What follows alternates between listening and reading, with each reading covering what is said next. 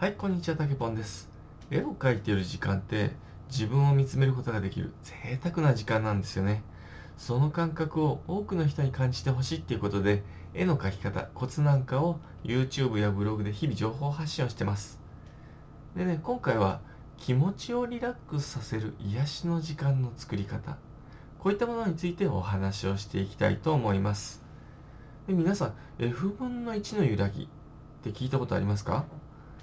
えーこれ普段何か心地いいなっていうふうに感じたりとかすごいリラックスできるなっていうふうに感じるのは何でかっていうことなんですけれどもこれっていうのは科学的に説明されている理由があるらしいんですね。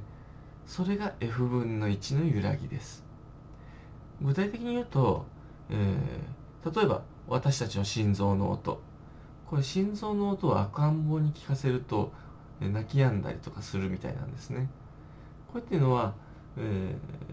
赤ん坊がお腹の中にいる時からずっと聞き続けてきた音なんでそれを生まれてからも聞かせてあげるとあなんか守られてるなと落ち着くっていう話もあるんですけど F 分の1の揺らぎっていうのもあるみたいなんです。それとかろうそくの炎の揺れ、えー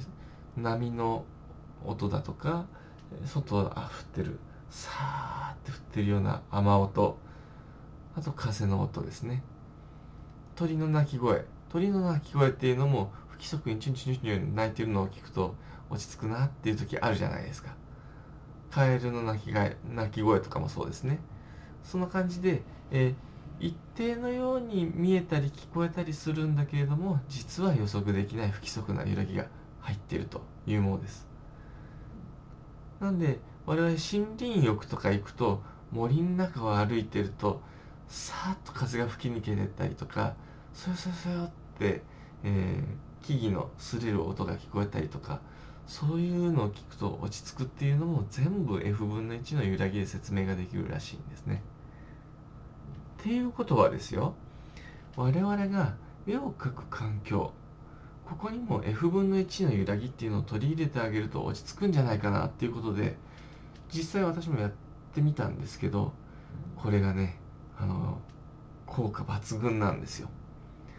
例えば YouTube とかで環境音って検索してみてください。そうするといろんな雨音だとか、えー鳥の鳴き声だとかそういった環境音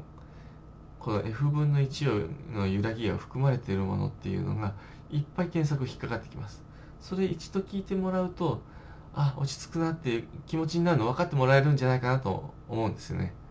でただ途中で CM が入っちゃうと、えーせっかく集中してきたのに途切れちゃうの嫌なんでまあプライム、えープライムミュージックっていうので環境音って検索してそれを聞きながらやったりとかしてるんですけれども、